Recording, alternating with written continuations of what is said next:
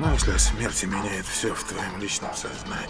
Если бы я назвал тебе точную дату твоей смерти, это бы полностью разрушило твой мир. Я знаю. Везет тем, кто не знает, когда часы остановятся.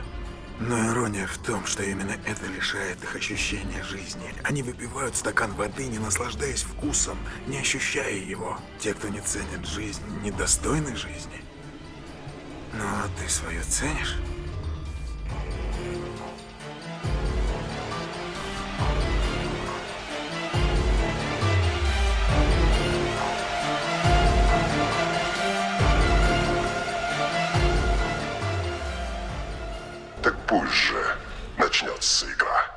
Всем привет, это подкаст «Не один дома», меня зовут Атар, и сегодня, как обычно, со мной моя ведущая Ксения. Ксения, привет. Привет. Мы на четвертом выпуске нашего специального сезона, который посвящен франшизе «Пила», и в этот раз мы попадаем на четвертый фильм, «Пила 4».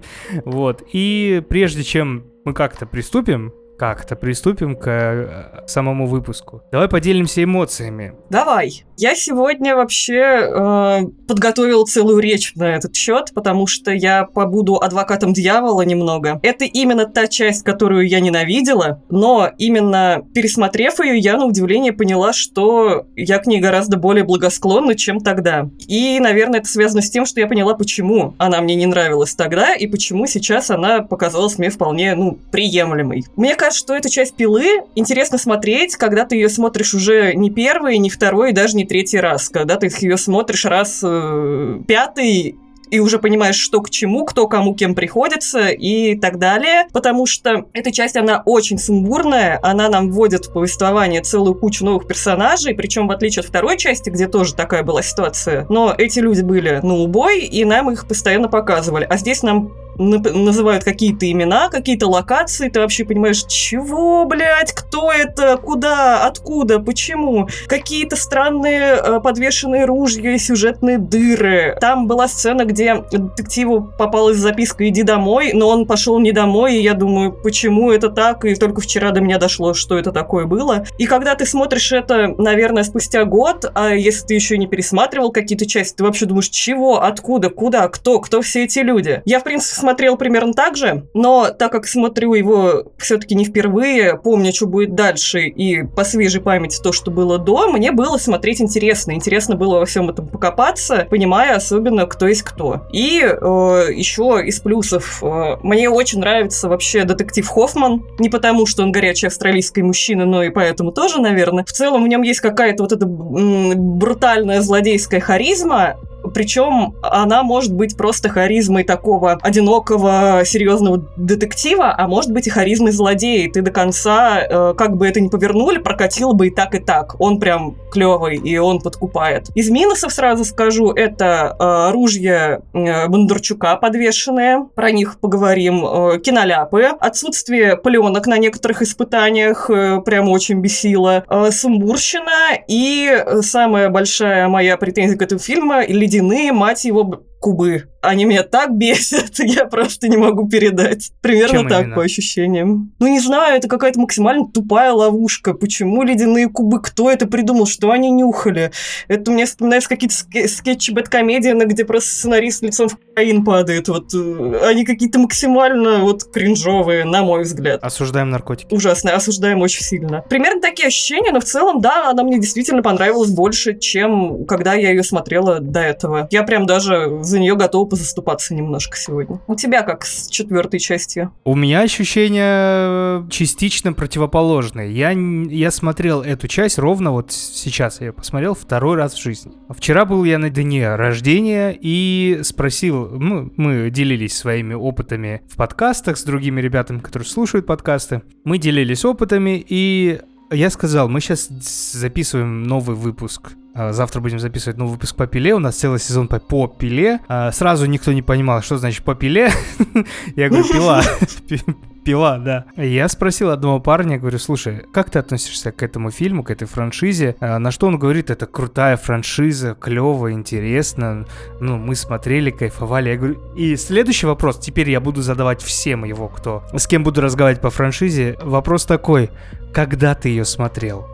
И он сказал, ну, где-то в школе, вот это, перед универом. Я такой, понятно. Я говорю, не пересматривай. Потому что сейчас это смотрится вообще по-другому. И ровно то же самое у меня случилось с четвертой частью, хотя я помню, что я относи- относился к четвертой, пятой, шестой превосходно. Но посмотрев четвертую, я запутался к херам, зная, что вообще что происходит. Я не понимаю, как можно было снять настолько разрезанные, немножко э, нелаконичные, непонятные, твист ради твиста вот в начале, в конце. Я такой, господи, я, я думал сейчас, как мы с тобой будем записывать эпизод, потому что я не понимаю вообще вот за что взяться, как обсудить столько персонажей, они нужны были реально или нет. Ну то есть вопросов, опять-таки, он закрыл некоторые ответы предыдущих частей, вопросы закрыл предыдущих, но он не дал ответов вот этой части, который, в, в которой тоже появились много вопросов. И опять-таки мы повторяем критика, э, э, повторяем оценку критиков. Критики разгромили этот фильм. Но такие люди, как мы с тобой, принесли ему более 110 миллионов долларов, что как бы хер мы клали на ваших критиков. Посмотрите, как люди ходят и смотрят вот это все, что мы делаем. Не знаю, это тупой, просто тупейший операторские приемы меня уже задолбали. Даррен Ли, Лин Боусман, один из худших режиссеров, которые есть вообще в этом мире, официально заявляю, ну это пиздец. Не скажу, что мне было неинтересно. Да, как фильм мне было интересно это смотреть, но как вот часть чего-то большого я почему-то прихожу к мнению, что это все было сделано так вот, я не знаю, как сказать, знаешь, чтобы вот еще сотку сделать, вот чтобы еще сотку, ну, безалаберно. Вот реально безалаберно. Я еще раз зашел на этих актеров посмотреть. Я прям их все фильмографии изучил. Вот давай вот пройдемся по этим ебучим актерам. Тобин, Тобина Белла мы уже привыкли. Нигде он ни хрена нормально не снялся. Я посмотрел все, где он мог сниматься. Первые 6-7 фильмов это в титрах не указан. В титрах не указан.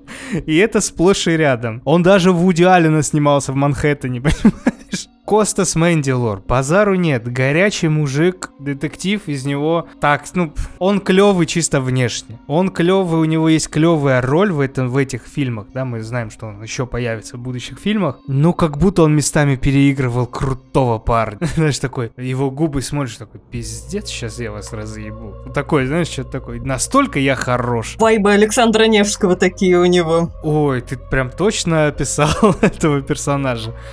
А, Бетси Рассел, наверное, единственная, кто мне нравилась, но извините, тут просто очень секси ход Милфа, которую, которая а, я быстро нашел ее обнаженные фотки.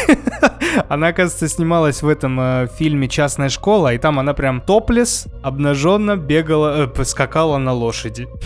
И вот, и пройдя по всем актерам, которые снимались в этом фильме, они никто не имеют никакой за собой большой, э, большой фильмографии. И что нас наталкивает на то, что так было вот срать, кто будет сниматься, главное, чтобы дешевле, и мы точно сделаем больше денег. И меня это так обидело частично, что я такой, ну, блин, очень-очень грустно. Но зато я узнал, что есть фан-теория, которая предполагает, что Кевин МакАлистер из «Один дома» — это и есть Джон Крамер. О, это интересная теория. Я, я такой не слышала. Ее поддержал Джеймс Ван и сказал, это заебись ис- история, и я бы в это поверил. Я бы тоже, учитывая садистские наклонности Кевина, так что да. Но в целом я не знаю, э, минус ли то, что тут не очень именитые актеры, потому что если бы в каких-нибудь ролях там были, не знаю, Это в копилку, в копилку всего негодования, понимаешь? И еще вот это как бы, ну, вишенка на торте. Джонни Депп и, и Роберт Паттисон были бы там в этих ролях, нафиг это надо. Я бы посмотрел, как Робину Паттисону вы, вы этот, скальпель с него снимают. Это было бы очень эффектно хотя бы. Ну, короче, я не знаю, у меня очень, э, очень странное ощущение. Это было интересно. Я не могу не сказать, что это не было интересно. Это было интересно, потому что э, я сейчас в этом варюсь с тобой, и мне уже хочется дальше продолжать записывать, э, изучать новые фильмы, дойти уже до того, что я вообще не помню. В этом плане да, но будет ли это интересно какому-то новому человеку, который не знал пилу и вот только наткнулся, и уже богатый опытом, ну там современная молодежь богатая опытом каких-то там крутых фильмов, я не знаю. Мне кажется, будет тяжеловато. И все эти киноляпы, все эти э, монтажные склейки непонятные, они могут, э, к сожалению, ну... Ну, это мы сейчас говорим. Я думаю, создателям посрать. Они и так уже сделали достаточно. И в свое время наверняка это смотрелось очень, ну, как прорывное зрелище. Тогда такого еще никто не снимал, тогда эти склейки, наверное, воспринимались как типа «Вау, новые эффекты», а сейчас они бесят. Мы приходим к мнению, что фильм, э, если взять все- все- всецело только четвертую часть, как будто он не проходит вот э, испытание временем. Как будто. Он просто тоже меняет немножечко линию повествования. У меня такое впечатление от четвертых и пятых частей, что они больше детектив, чем хоррор. Как бы странно не звучало, поскольку здесь есть противостояние э, героев, какое-то вот именно запутанное повествование в плане поиска э, виновного, виновен он, не, не вот какие-то выходы. Здесь меньше внимания на самом деле удивлено, как, уделено каким-то пыткам, несмотря на то, что ловушки тут тоже бывают достаточно изобретательные, но как будто больше зациклены на историю, на моральном выборе детектива Рига, который мог просто уйти домой. Я сначала хотел не согласиться с тобой, что я опять-таки эту часть смотрел местами отворачиваясь. Видимо, к 30 годам ты становишься максимально пацифичен и максимально вот, ну, так, знаешь, проще легким, что ли, чтобы не видеть все эти пытки.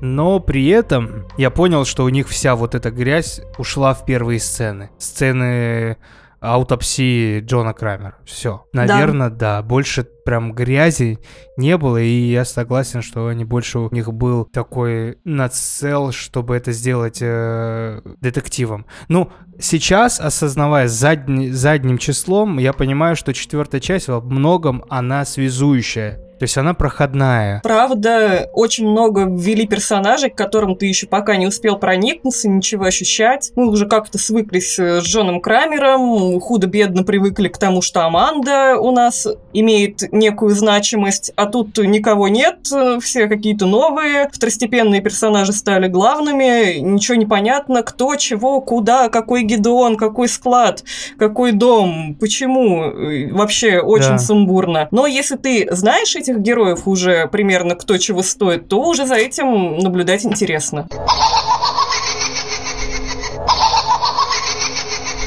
Ну давай тогда перейдем к небольшому сюжету. Попробуем разобраться в сюжете и параллельно как раз будем разгадывать загадки. Но я думаю, что самое логичное будет обозначить тот момент, что в этой части мы очень много видим жизни Джона Крамера. Мы очень ви- много видим его бывшие вот это, как он пришел к тому, чтобы стать э, конструктором. Наверное, стоит начать с его истории. Как ты считаешь? Да, возможно. Почему мы с этого хотим начать, чтобы быстро вот на это закрыть уже, потому что она как бы является важной частью, но при этом э, это такой вто- второстепенный сюжет повествования. Стоит начать с того, что Джон Крамер всегда был тем человеком, который говорил, что нужно ценить свою жизнь. И вроде бы он ее очень сильно так ценил, любил, ему нравилось, что его жена поддерживает его вот эту философию тем, что тоже работает в этой же стези, работает в клинике по помощи больным наркоманией. У них есть вот главное вот этот такой слоган, что то типа нужно ценить жизнь, что-то вот из, из разряда такого. В один из дней просто там был, был какой-то кипиш, какой-то наркоман начал возмущаться, ну вот обычно вот эти сюжетные ходы, писать человека, вот это дядя Бен, ака, а.к.а., знаете, какой-то там человек, который толкнул, это, ну, в общем, появился какой-то злодей, наркоман из этой же клиники, и ввиду того, что жена Крамера, Джилл Так, она достаточно такая добрая, в ночью, когда она, будучи беременной на седьмом месте, ночью, когда она уходила с клиники, а Джон ждал ее внизу в машине, пришел как раз вот этот злодей, который до этого нам показали как э, просто возмущенного наркомана, э, попросил открыть дверь, чтобы получить дозу, она очень добро открыла ему дверь, хотя клиника была уже закрыта, и вот э, перепалка, он придавил ее дверью, и у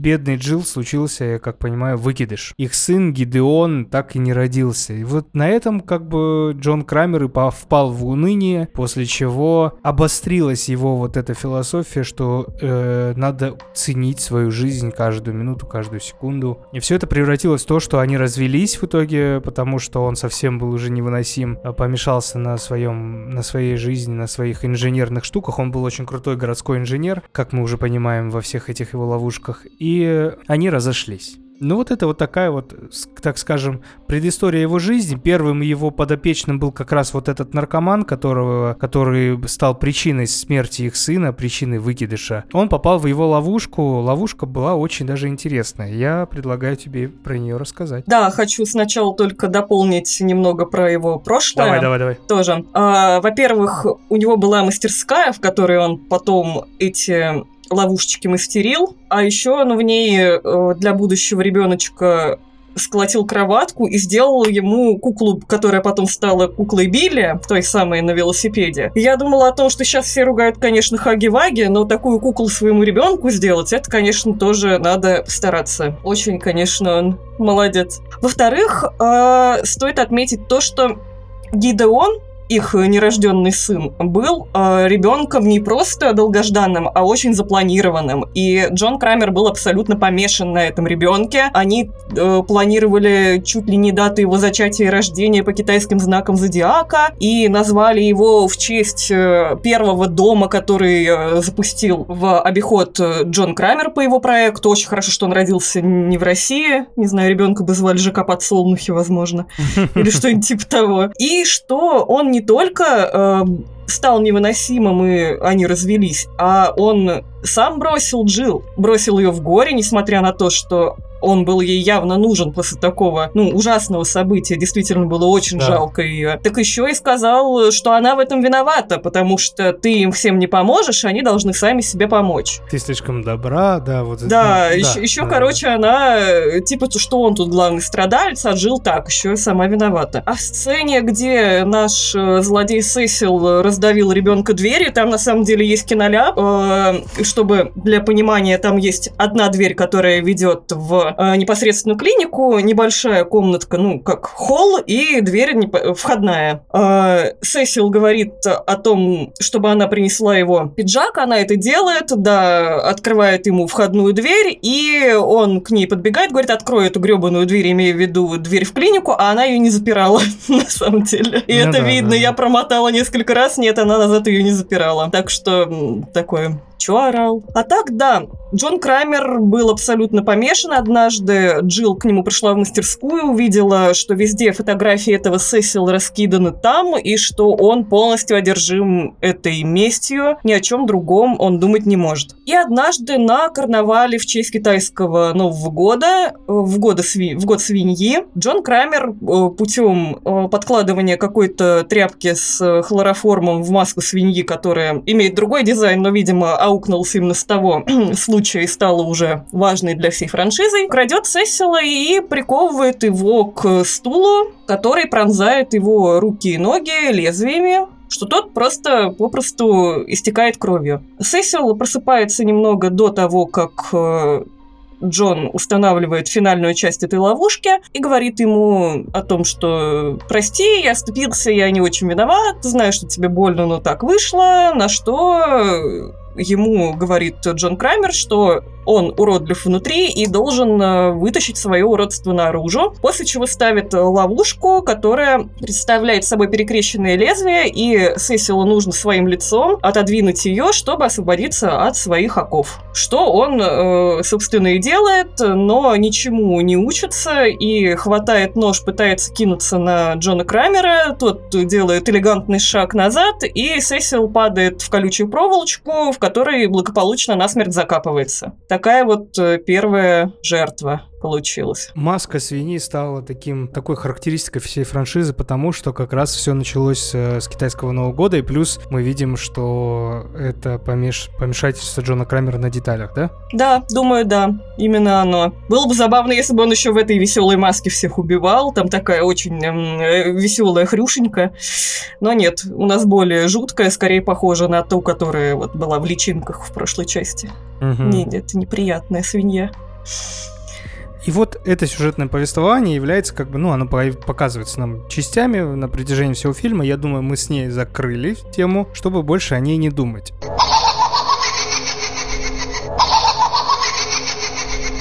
Фильм начинается с того, что начинается аутопсия Джона Крамера. Как мы помним в предыдущей части, Джона Крамера зачикал бензопило... э, как это, болгаркой э, Джефф, э, и мы видим, как э, на, на столе лежит, э, сек- секционном вот этой комнате лежит э, Джон Крамер, начинается его вскрытие. Кстати, начинается оно вполне действительно похоже на то, что делают обычно вот в секционных залах, э, в судмедэкспертизе, в, в обычной э, патологоанатомии. То есть тоже начинается с того, что э, надо достать сначала мозг. Ну, там немножко... Там, короче, сначала с- режут э, сразу вот э, такой, типа, мини-болгаркой черепную коробку по окружности, после чего достают уже мозг. Там действительно также вот натягивается кожа. Ну, близко к тому, что я видел в медицинском университете и на дежурствах э, в судебной медэкспертизе. Говорят, что в этой сцене вскрытие проводил реальный патологоанатом вот этой фигуры, которую сделали, поэтому он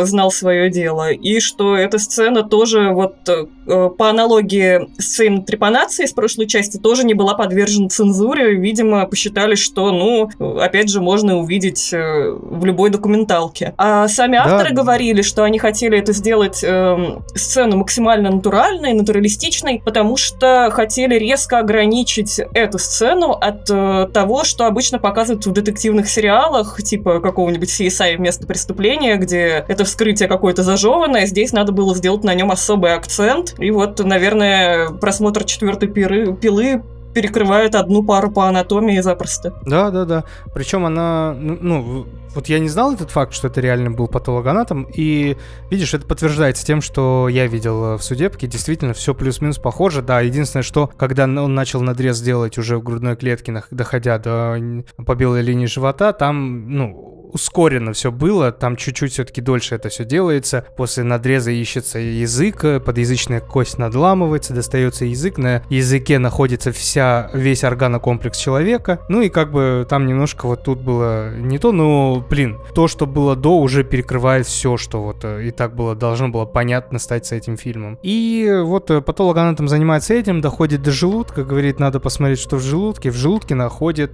такой небольшой прямоугольник в парафине. И это сразу нас от- отталкивает в то, что мы видели в третьей части, когда Джон Крамер в парафин засунул кассету. Мы помним эту сцену, как он вылил просто со свечки. И а как, как оказалось потом в будущем, мы же не закрыли этот вопрос, который был в прошлом фильме. Мы еще говорили, что у нас письмо не закрыто от Аманды, не, ну, не, мы не знаем, что там, и не знаем, что за... что он залил в эту... в парафин. Как оказалось, это кассета, он проглотил ее, и вот в желудке она была найдена. А, приходит э, детектив Хоффман и просит включить эту кассету. Включает эту кассету, и мы слышим, как в этой кассете мы слышим Джона Крамера, который говорит Ты там, детектив. Если так, ты последний, кто готов принять мой вызов. Возможно, тебе повезет там, где других постигла неудача. Думаешь, я не подвергну тебя испытанию? Обещаю, моя работа будет продолжена. Ты думаешь, все закончилось, потому что я мертв? Ничего не закончилось. Игра только началась. Мы понимаем, что детектив Хоффман тоже попадает в эти зловещие интриги, в ловушку Джону Крамеру. Ну и вот потом начинается сам фильм. Это как таковое было вступление, и начинается все с чего? Начинается с испытания. Давай про него расскажем. Давай. Ну, да, Мавзолей. Мавзолей. И это первый фильм, который открывается не ловушкой, в отличие от предыдущих, а именно сценой вскрытия. Ловушечка нас ждет немного позже. Для этой ловушки изначально было придумано авторами несколько идей, которые были гораздо более зрелищными и дорогостоящими, поэтому они в этот фильм не вошли, потому что снимать сложно и дорого.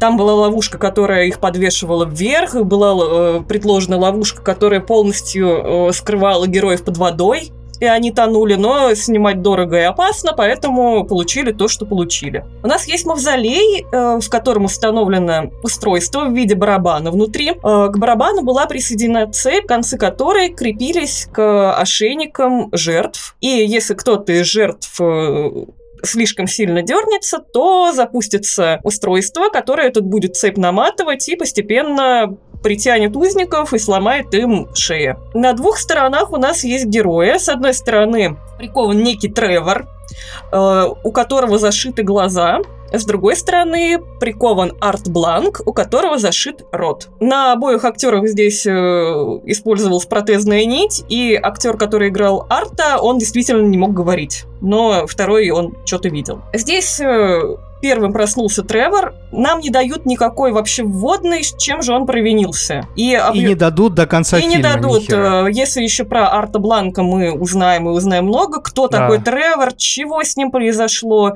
почему, вообще непонятно. А, Отсылка к первой части, где тоже некоторые, э, некоторых персонажей мы не знали за что куда. И, блин, ну это ужас. Мне не нравится вот это.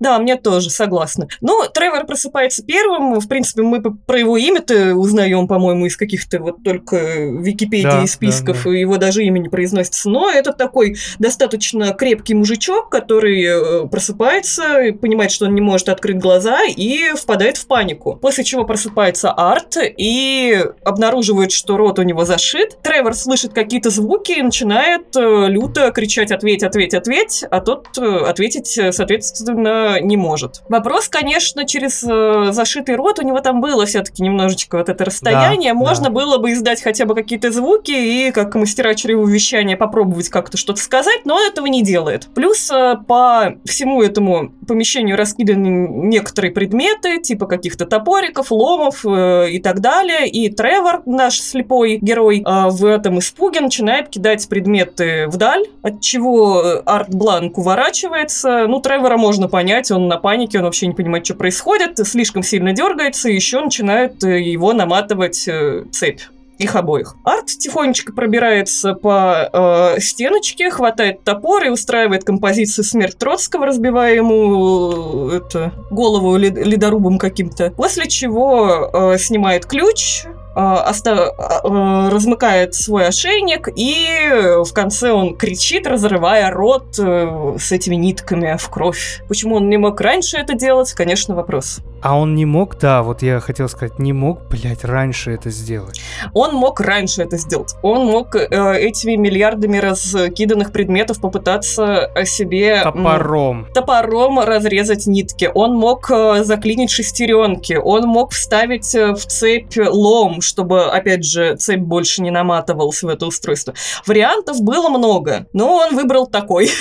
Идиотское просто испытание, просто потому что, ну, это открытое, открытие, грубо говоря, этого фильма, да, открывашка. Везде открывашка была интересной. Ну, со второй части, да даже, да нет, со второй. А это что за ужас? Не знаю, очень нелепое испытание. Там натягивалась вот эта штука, если бы я не прочитал там где-то в фандомах, в Википедии, что она бы им свернула шеи, я бы не понял это. Я думал, просто она их сближает, и от того, что они будут очень близко, и у них есть топор, они друг друга как бы хряпнут. Откуда мы могли понять, что она им шеи свернет или что сделает? Не продумано вообще максимально. А это, блядь, начало, ребят, ну как обидно, а? Да, э, очень согласна. И то, что э, с, с артом нам еще раскроют, но мы тоже, как зрители, пока не знаем, раскроют или не раскроют. Вообще в полном недоумении, что это вообще такое было, почему они туда попали. А за что там Тревор и какие вообще у Тревора были шансы, если арт вот так тупит и себе не разрывает рот, и нафига ты это сделал в конце, если ты уже спасся? Ну ладно.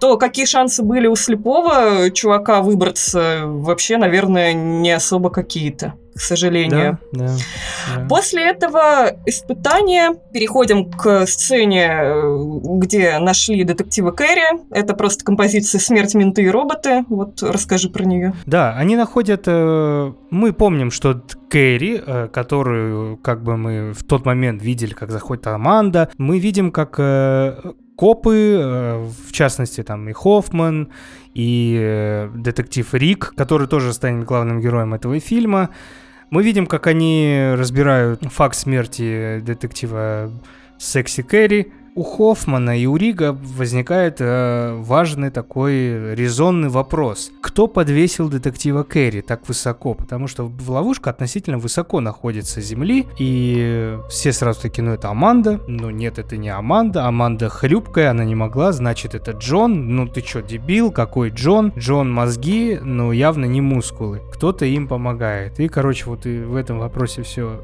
все идет на нет. Этим самым мы видим уже детектива Рига как человека, который помешался на том, что происходит в этом городе у них, что уби- э, не, на- не найден детектив Мэтьюс из второй части, детектив Кэрри умерла, у него жизнь тоже уходит под откос. Это, чтобы мы поним- вы понимали, если вдруг вы не видели, детектив Рик, э, вот этот Рик, он афроамериканец, и он ровно живет так же, как афроамериканец из первого фильма «Детектив», который помешался на этом. И я не знаю, почему нельзя было как-то по-другому этого детектива раскрыть, но вот у нас один и тот же шаблон уже какой фильм. Ну вот, сам же этот Рик в итоге попадает в испытание. Да, и при этом стоит отметить еще э, несколько моментов. То, что изначально нам сейчас еще испытание Рига напомнит испытания Джеффа, которые были у нас в третьей части, где Да, один, э, один герой пытается спасти каких-то, ну, жертв конструктора. И изначально именно детектив Рик должен был стать главным героем третьей части, но актер этот э, сниматься в фильме не мог, а потом он смог, и его сделали в четвертой части, поэтому они так похожи. Здесь еще э, стоит отметить, что в той сцене, где э, нашли детектива Кэрри, появляются еще два новых э, для нас лица. Это детектив Страм и э, э, детектив Перес. Перес. Да. А, из более вышестоящих э, структур. ФБР. э, да, ФБР. э, пресс такая более гибкая, Страм очень надменный, неприятный тип, как будто бы, и именно он делает акцент на том, что тут Аманда Янг, Аманда Янг не могла поднять Кэрри, э, вот. И также еще здесь появляется несколько важных моментов. Изначально, э, когда они находят это помещение, они запускают туда робота, видят этот робот, что там буквально из детектива Кэрри смешно торчит крыса из бочины. И Рик, не проверив дверь, кидается вперед, хотя мы знаем, чем это может закончиться. Копам ломали и ноги, и из винтовки в них стреляли, на что Хоффман Да, ему да, говорит, никогда не входи в дверь, не проверив ее. О чем благополучно герой Рига э, забывает. И также в одной из сцен уже в полицейском участке агент Перес обращает внимание на то, что Хоффман куда-то идет с мягкой игрушкой. И говорит, ты женат? Он говорит, нет, это А. совсем другая история. А мы-то знаем, что это за история у него. Да. Также Хоффмана здесь сообщают о том, что из, в- из больницы пропал еще один врач, что нам намекает на то, что происходило как раз в предыдущей части, на доктора Лин, пропавшую. Так что это такая тоже сцена, где как эм, бусинки на лесочку нанизываются важные события. Мы уже говорили в предыдущих с тобой частях, и в третьей, и во второй, что, ну, мы уже такой открыли немножко сюжет, что четвертая часть идет параллельно третьей части. Да, Поэтому я думаю, мы можем тоже здесь сразу сказать об этом, что все, что мы здесь видим, идет параллельно испытаний Джеффа. Но мы их здесь, как бы, ну, грубо говоря, не видим пока. пока. И о том, что это параллельно, мы досконально понимаем только в конце. Но, опять же, некоторые ружья, которые действительно выстреливают, развешаны на протяжении всего фильма. В итоге э, начинается игра, потому что мы видим, как э, детектив Хоффман э, крадет, э, кладет некоторое, некое письмо куда-то в стол, после чего э, переводится камера на маску свиньи и также попадает в ловушку детектив Рик. Рик Мгм. это детектив травмированный тем, что все вокруг него умирают.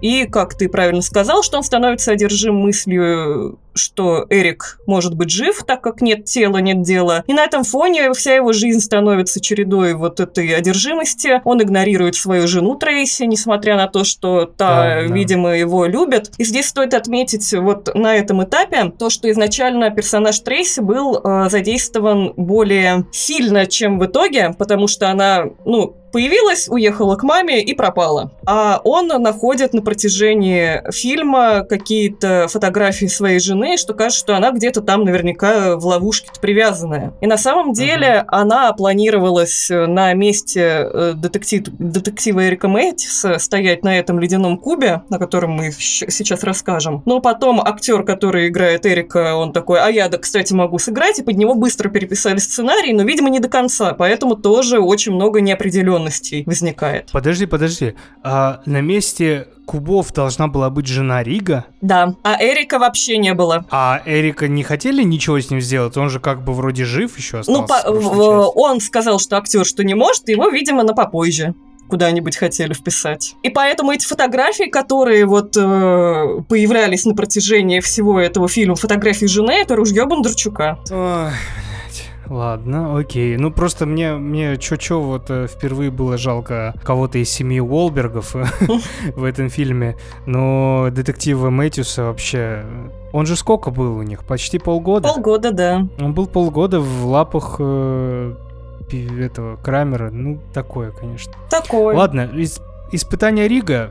Он стал лову... ж- Он стал жертвой ловушки, проснулся в ванной комнате в собственной квартире. И в течение 90 минут ему пришлось пройти серию испытаний по всему городу, чтобы преодолеть свою одержимость спасением всех вокруг него. При этом он узнает, что Эрик Мэтис жив. Наконец. Да, он узнает. еще да-да-да. детектив Хоффман тоже находится в этой ебучей ледяной ловушке, как она меня бесит. Не Да, мы видим, что а, Эрик Мэтьюс, тот, который, ну, я уж надеюсь, все запомнили его имя из второй части, отец, и детектив Хоффман, да, вот этот Хоффман сам, который такой блатной, они вместе оказались в этой ловушке. И чтобы их спасти за 90 минут, детективу Ригу, сколько раз я говорю уже детектив, нужно спасти, пройти испытание. И это испытание действительно, как ты сказала, похоже на предыдущую третью часть на испытание Джеффа, где ему надо пройти серию испытаний, серию мини-испытаний в одном большом испытании. И это, кстати, прикольно в том плане, что третья, четвертая, если идут параллельно, у нас, получается, параллельно идут серийные испытания. Да, но у них есть одна большая разница, то, что эм, Джефф, он был заперт в одном помещении и куда-то шел, а этот мотался по всему городу и, в принципе, в любой момент мог соскочить. Вот. Да. Потому что ему еще говорили, что ты можешь вообще не спасать, прекрати спасать всех, не играй в игру. Он такой, нет, я должен спасать. Ну, упертый. Упёр. Овен, наверное. Наверняка. Давай пройдем по ловушкам, но не будем сильно углубляться в них, потому что, мне кажется, они не имеют значения большого, в эти, эти ловушки. Расскажи первую про первую ловушку, которая увидит то, что вижу я. Это скальпоразрывающее сиденье. Хорошо сказано. Это, д- да, это сиденье, к которому, к которому прикована девушка по имени Бренда. Это была Бренда, потому что она была прикована, потому что она была то ли сутенером, то ли что-то там, э, а.к.а. сутенер, а.к.а. проститутка.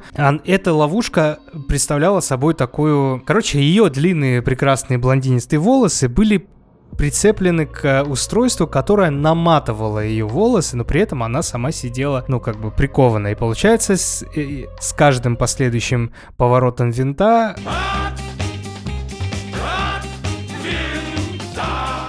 С нее как бы сдирался скальп. А вы сами понимаете, что как бы, ну, пучок просто так не порвать. Детектив Рик пытается помочь этой девушке ее спасти, при том, как бы, что он видит э, фотографии того, как она делает свои вот эти злодеяния, ну, так скажем, то, что делает ее преступницей. Но она в итоге, он в итоге спасает ее. Там надо было найти цифры, которые были спрятаны в самом этом устройстве.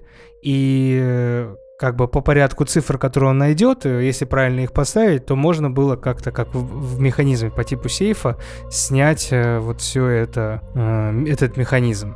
И у него получилось. Хотя изначально он пытался найти нож, у него не получилось. Пытался как-то сломать, выстрелить в эту штуку, ничего не останавливалось. Ну и вот помог он. Хотя у девушки наполовину головы уже кожа слезла.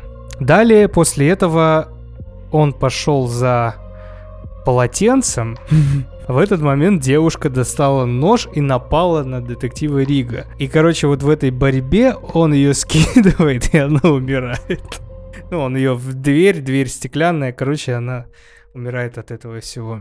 Но почему она так делает? Потому что а, есть еще под испытание в этом под испытании, что у нее есть кассета, в которой было сказано, что тебя попытается спасти детектив Рик, но ты должна его убить, чтобы там что-то, чтобы что? Чтобы спастись. Иначе Чтобы спастись. э, он говорит, что ты или спасешься, или будешь гнить за решеткой, потому что он точно тебя посадит. Аминь. Аминь. Ну, в целом, да, это, это вообще непонятно, что она там проститутка-сутенерша, там как-то очень мельком показывают эти фотографии, ничего не понятно, за что Я она... это увидел только в Википедии, прочитал. Все, больше нигде, что она, она проститутка, сутенерша. Мгм. Но кто она, хз. Очень какая-то мутная история. Ну, в общем, да. Но надо, что, что нам надо запомнить из этого? А, ты увидишь то, что хочу, то, что вижу я.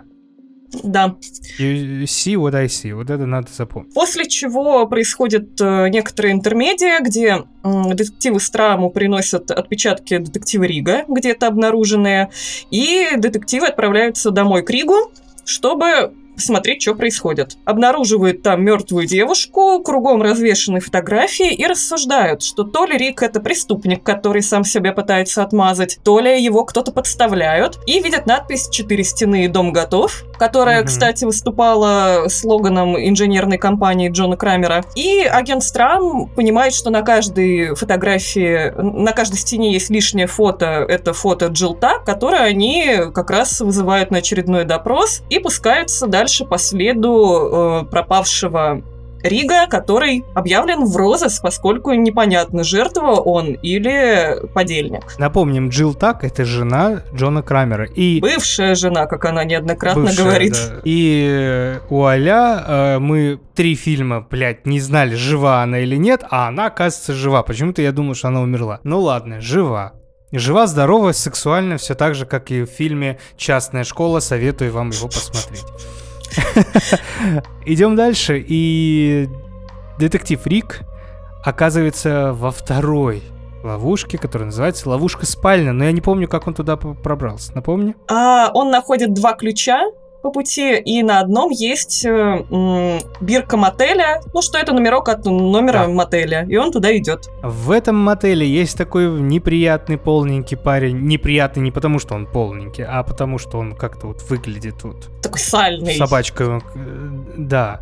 А, парень и детектив Рик поднимается в комнату. В комнате он видит что? Он видит... Он изначально видит там чемоданчик, в котором лежит фотография его жены, маска и Да. фотография вот этого нашего пухлого приятеля. А, После чего он открывает комнатку, видит там э, всякие неприятные вещи, которые связаны с этим молодым человеком, и Не-не-не-не-не, подожди.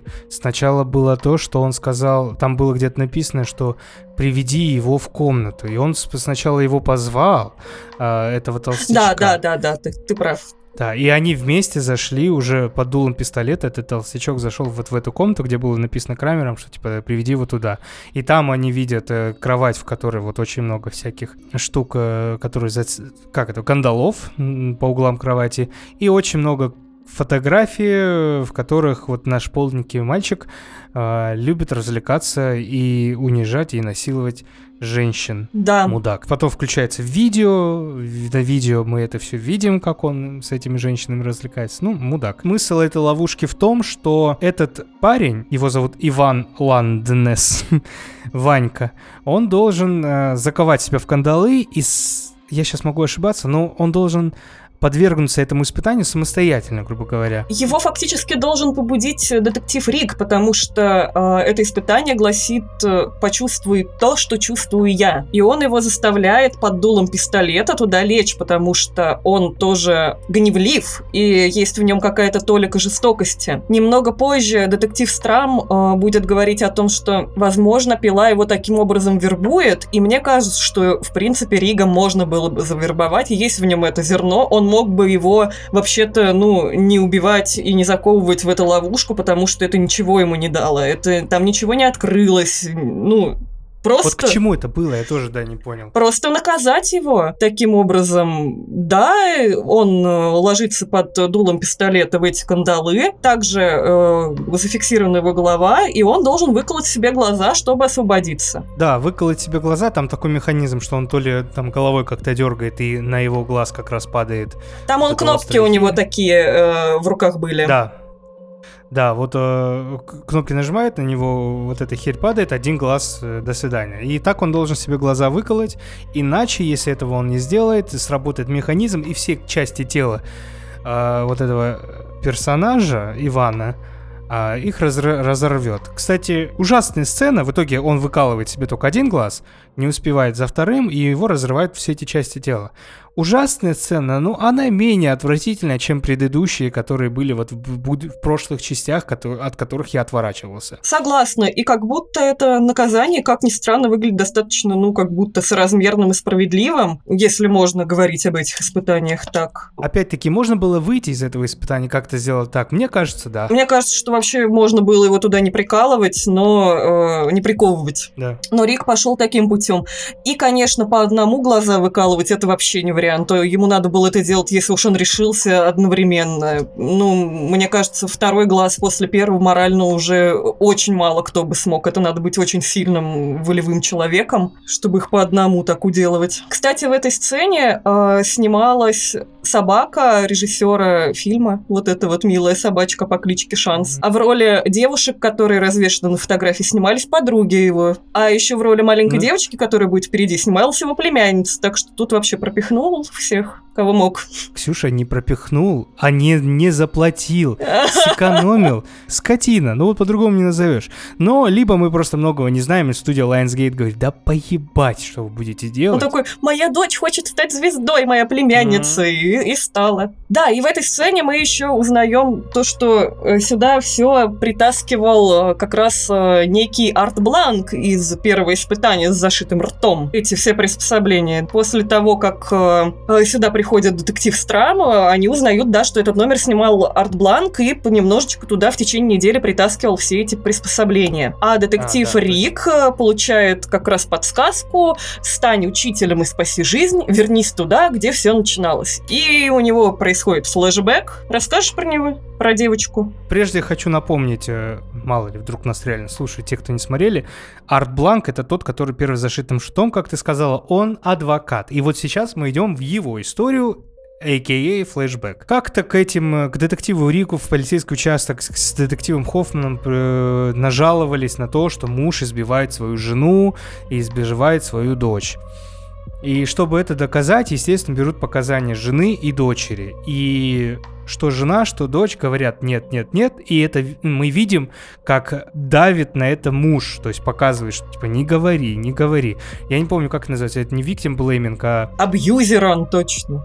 И вообще домашний тиран. и арбузер, да, и все все. Детектив Рик не выдерживает. Он верит, что это, ну, этот муж мразь, и пиздит его. Хорошенько так. Два удара сделал, разбил нос, губу, на что э, эта скотина, эм, Рекс его зовут, сказал, что ты пожалеешь. Пожалел он в целом, да, именно тем, что Арт Бланк, этот мужик с начала фильма, с Мавзолея, оказался адвокатом. И он был адвокатом, получается, всех жертв из этих ловушек. Да? Да, да, Прав вс- я? да, все верно. И вот э, в итоге э, они попытались, Арт Бланк попытался как-то сделать так, чтобы Риг э, ну, э, лишился работы или что, но не получилось, потому что на спасение пришел детектив Хоффман и все, все разрулил. Вот, и дальше у нас следующее испытание. Как раз это испытание, в котором участвует вот этот мудак Рекс, и его жена Морган. Или наоборот, Морган.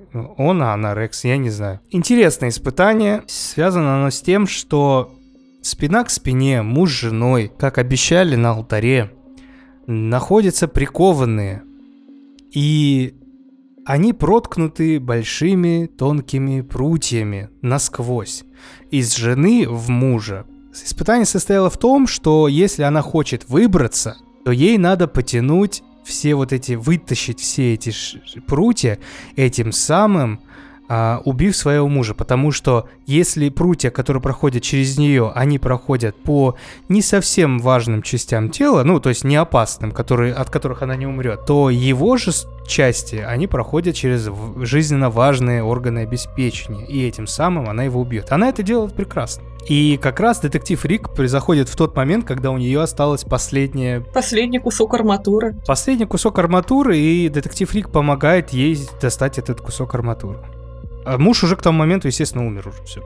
Просто труп висел. Угу. На что потом в этой же сцене, потом уже после того, как Рик ушел, мы сейчас расскажем, приходит как раз Перес и эти... Сейчас, секунду, можно дополню? То, что э, он находит также кассету, где слышит послание пилы, и испытание называется «Спасай так, как спасаю я». В итоге у него Да. есть выбор дать ей ключ и помо- э, помочь ей освободиться, ее, ну, как сказать, отковать от этой ловушки, или дать его просто в ручку, чтобы она это сделала сама. И он ей говорит то, что ты должна сама себя спасти, и дает ей этот ключ и уходит, накрывая ее своей курткой, потому что та говорит, что ей холодно. То есть он правда мог бы быть завербован, мне кажется, в нем прям это есть. Что ему мешало ее, ну, помочь ей освободиться? Ничего, кроме желания. И он находит также фотографию своей жены с надписью «Иди домой», что Да. меня очень сбило вообще с толку. Я вчера то после уже просмотра пилы пошла в магазин, и только там на кассе я поняла, к чему все это было, потому что пошел он не домой. Вот, но это мы вернемся попозже. А, Ага.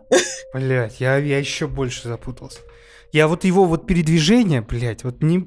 Вот, это очень тяжело э, с этими передвижениями. И что, так как он ушел не домой, я думала, э, какое тупое это вообще послание. Оно на самом деле не тупое, оно умное. Просто гораздо умнее меня, видимо.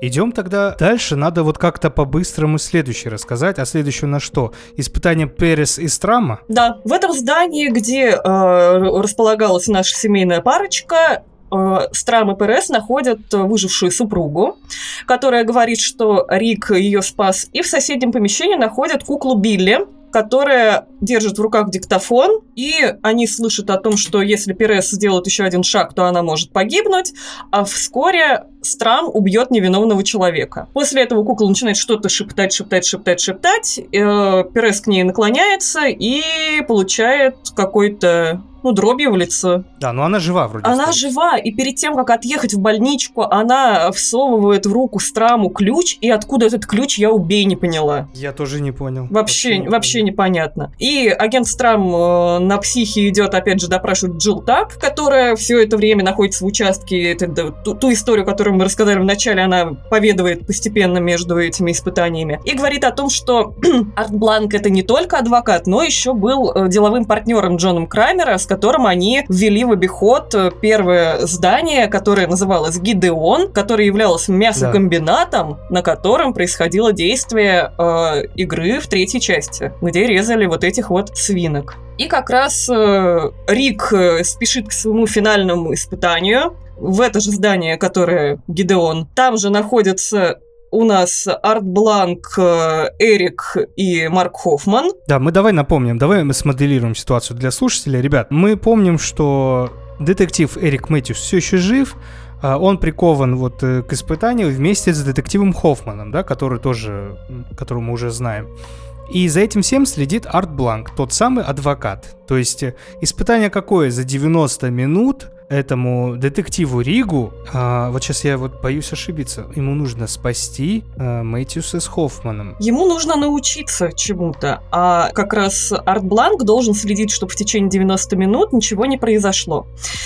А, Да. Наш э, детектив э, Эрик Мэтис стоит э, прикованный за шею на огромном ледяном кубе, который постепенно тает, и э, если он растает достаточно сильно, то вода э, перетечет на другую сторону такой вот э, нестабильной конструкции, похожей на качельку, где прикован на второй стороне Марк Хоффман, а к нему ведет провод к, электро- к электрощитку, что он поджарится. Эрик несколько раз пытается совершить Роскомнадзор, но Арт ставит его на место, говоря, не время, не время, тебе надо простоять 90 минут, и вообще твой э, коллега умрет. Э, Вот таким образом все это происходит. Он, э, Эрик там уже все, он уже настолько устал Мне- от всего. его так жалко вообще, да. Столько, столько месяцев он находится вот в этом...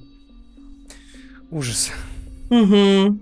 Ну и, короче, как детектив Рик оказывается там? Давай, вот под- как ты до, до этого это поняла? Потому что я не понял, как он из предыдущего испытания оказался в этом месте. Еще хочу э, это, дополнить вот это испытание, которое, да, что, да, то, давай, что постепенно герои, которые вот находятся в этой ловушке, Арт, Эрик и Хоффман, видят, что кубы есть не только у него под ногами, у Эрика, а еще на его головой. И то, что механизм связан с дверью. На что Арт говорит, молитесь, чтобы сюда никто не зашел, потому что иначе мы умрем. Они как-то недолго до, долго до этого не допетрили. Значит... Ну да, мы, мы понимаем к этому моменту, что у Арт Планка, несмотря на то, что он с первого испытания выжил, еще какое-то испытание есть, что тоже я не понимаю вообще логики Крамера. Если он вышел, если он как команда дал добро дальше вот меняться или что, базару нет, можно его еще испытать. Но если он, допустим, не хотел, чему? От, почему еще такое испытание жесткое какое-то с его позвоночником связано? Там мы причем не понимаем, что это за испытание.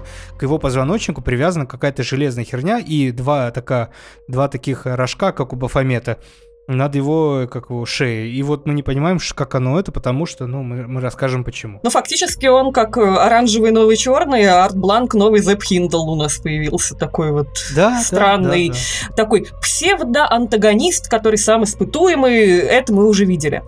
Как Рик понял, э, Ригу на протяжении этих испытаний попадалась буква G, которая являлась символом этого мясокомбината Гидеона. Он видел ее на ноже, еще где-то, и на фотографии Go Home буква G была выполнена вот этим шрифтом. Вот. И он видит, попав уже в этот мясокомбинат, послание, э, понял ли он, что значит по-настоящему спасти жизнь. И настоящее спасение жизни это было для него, ну, просто не вмешиваться и не, не желать всех спасти. Поэтому у него на фотографии было написано «иди домой», на фотографии жены, как я поняла. Потому да. что иди домой к жене, хорош уже всех спасать, ты всех не спасешь. он такой, нет, спасу, и за что поплатился. Да, и мы тут понимаем, что испытание Мэтьюса, Хоффмана и Арт Планка было как раз в том, ну, точнее, не испытание, а испытание Рига, в том, чтобы просто он не зашел туда, потому что как раз Арт Бланк сказал, что молитесь, чтобы сюда никто не зашел. И, блядь, наш темный друг, черный друг, э, нарушает это испытание тем, что он заходит а, как там на двери было написано? На двери был написан финальный тест просто. Да, финальный тест. Тот тест, который еще ему говорил детектив Хоффман, что не заходи, если ты не знаешь, ну, если ты не проверил дверь. А он просто врывается в эту дверь, этим самым запуская механизм, и наш бедный Эрик Мэтьюс, который полгода находился у детектива, ой, у Джона Крамера, который, наверное, достоин чего-то большего, просто чем просто находиться в этом испытании, его башку размаж... Его башку размажило устройство с Короче, как пресс из двух кубиков льда огромных. Да, так был рад видеть Рига, что голову потерял. Но э, я немножко не догнал, знаешь, какой момент? Буквально за некоторое время до этого Эрику Мэтьюсу Арт Бланк в руки дает пистолет. Угу. Зачем? Зачем он дает пистолет ему? Чтобы тот, возможно, мог убить Рига, чтобы тот не вошел в дверь. Возможно, так. Ну, в итоге он действительно стреляет, но Риг уже в этот момент был внутри, и получается у нас прострел... убит, умер, короче, детектив Эрик Мэтьюс из второй части. Рик стреляет в Арт Бланка, и вот-вот должен поджариться детектив Хоффман от электричества. Но не поджаривается. Не поджаривается, да, в этот момент лежат на полу эти детектив Рик и в агонии и Арт Бланк, и тот говорит, ну ты дурак, блядь, ну одна секунда, можно же было потерпеть, и лезет в рюкзак, чтобы что-то достать. Но Эрик Рику, на... ой, детектив Рику наш же немножко дебил, и он думает, что он лезет за пистолетом и выстреливает еще раз в Арта Бланка, этим самым полностью его убивая, а Арт Бланк хотел всего лишь достать ему диктофон, э, то есть плеер с кассетой, в которой было сказано что? То, что э, Риг успел, и именно это привело к смерти детективов, что он был обо всем много раз предупрежден, что нельзя всех спасти, что нельзя входить в дверь, если она не проверена, но он ничему не научился за это время, и что спасение как раз, его последнее испытание эм, стояло в том, чтобы он наконец осознал, что люди должны спасать сами себя, что от него спасение других не зависит. И в это время на заднем фоне встает детектив Хоффман, и мы не знаем пока еще, то ли время истекло и ловушка не сработала, то ли осечка, но на самом деле Хоффман все это время был э, подельником Джона Крамера. Мы видим... И Аманды. И Аманды. Но мы видим, что именно он подложил то самое злополучное письмо Аманде в э, ящичек. То, что... Мы, кстати, не знаем, что это за письмо до сих пор. Да, но что он его положил. Да, Именно. То, что на самом деле свинья э, Хоффмана, она, ну, типа, человек в костюме свиньи Хоффмана не крал, а это просто висе- висел костюм, совершал висение, и он сам его одел и пошел за Ригом. Что он как раз э, с этой игрушкой был, а она еще тоже Да. нам выстрелит. И он как раз закрывает детектива Рига, говоря, что игра окончена. Но также здесь есть еще одна сюжетная линия, потому что параллельно этим событиям детектив Страм идет по пятам наших героев. Напомним, напомним, детектив Страм это ФБР, блатной такой, который идет по следам наших героев и оказывается в месте, где вот-вот-вот-вот-вот-вот-вот происходит конец третьей части. Да, он был за дверью с э, Джеффом и Лин перед, прямо за секунду до того, как закрылась она. Вот Да. после чего он этим ключом, который ему отдала детектив Перес, непонятно откуда взявшимся, открывает эту дверь, заходит, Джефф психует, естественно, на его глазах только что взорвалась жена, еще говорят, что у него дочь где-то в плену, напоминаю, и застреливает психующего Джеффа. В это время параллельно детектив Хоффман э, как раз э, раскрывает свое истинное нутро и закрывает в этой комнате Страма, выключает свет, э, игра окончена, такие вот дела. И финальным твистом возвращаемся к начальной сцене, где Хоффман Вот, уже... Вот, вот это самое важное. Вот это, мне кажется, самое важное. Потому что напомним первую сцену, где э, детектив Хоффман слушает кассету. Ты там, детектив? Если так, ты последний, кто готов принять мой вызов. Возможно, тебе повезет там, где других постигла неудача. Думаешь, я не подвергну тебя испытанию? Обещаю, моя работа будет продолжена. Ты думаешь, все закончилось, потому что я мертв? Ничего не закончилось. Игра только началась. Мы понимаем, что детектив Хоффман, ну это прям вот мы додумываем, что он хочет продолжить деяние пилы, э, стать его подражателем, продолжителем, так скажем.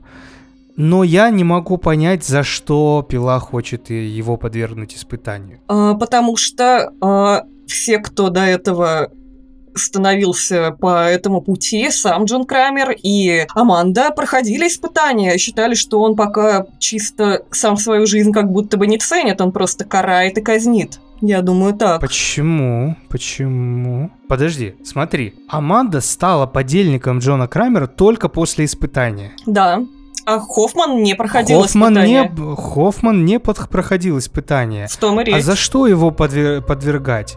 Он же как бы, ну мы же не, ну мы понимаем, что он, наверное, плохой детектив, но за это какая-то должна же быть подоплека, мы же пока не знаем. Пока не знаем, но узнаем. У него Вот есть это глупо, подоплека. понимаешь, блядь, вот это, вот это неприятно. Ну, мы не, мы, как мы, закройте этот вопрос, почему он решил ему сделать плохо? Ну, это, мне Потому что кажется, пока тоже кажется- задел на следующую часть просто. Тоже как клиффхенгер, чтоб- чтобы мы узнали все про детектива Хоффмана. Пока мне кажется, что все получается так, что Джон Крамер мега эгоистичен и такой, нихуя, я все равно все знаю, ты не будешь моим продолжателем. Ну, то есть, какая-то эгоистичность. Мы уже мало того, не говорим про то, что философия Джона Крамера уже трижды просто по пизде пошла, что он там никого не убивает и ничего не делает. Мы видим, что он, оказывается, все-таки реально очень боль, больной человек, э, в- с депрессиями и со всеми этими ис- ис- исха- истекающими действиями. Ну, ну, короче, как-то вот не знаю. Насчет Хоффмана мне так не показалось. Ну, как бы, правда, как клиффхенгер скорее выглядит. А то, что он действительно психопат, это да, это абсолютно, как он жестоко относится к своей супруге, как будто их потерянный ребенок, это только вот его ранило. А ей вот все равно то, что ей, ей там ребенка, мне кажется, пополам сломали, эти двери внутри нее. Такой вообще молодец. Да. А тут просто понимаешь, э, я не помню, как это. Может, ты знаешь, вспомнишь, ты вроде изучала, да, философию.